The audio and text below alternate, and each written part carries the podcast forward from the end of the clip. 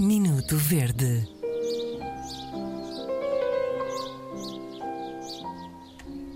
Não temos uh, dito vezes suficientes, se calhar, que podem enviar as vossas uh, irritações, uh, as coisas que vos deixam verdes, para o e-mail fico verde arroba r t p ponto p t. Uh, costumamos receber lá uh, muitos e-mails dos nossos uh, ouvintes, então com as situações que mais vá uh, os desagradam. Uh, mas hoje não é de um ouvinte, mas sim uh, de Hugo Vanderding, que uhum. ficou desagradado neste Natal, Fiquei não é um pouco verdade? Desagradado. As redes sociais têm as suas vantagens e as suas desvantagens, e uma das suas desvantagens é termos de levar uh, inadvertidamente com uh, toda a sorte de fotografias documentais do Natal. Falo sobretudo, por exemplo, das casas uh, ou das decorações de Natal, das mesas, Uh, da indumentária da noite da consoada.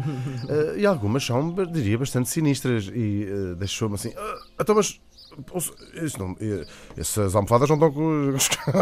Ou seja, tu passaste estes dias como, como que a ler uma má revista de a decoração. A ler uma má revista de decoração. Todo o que não fazer.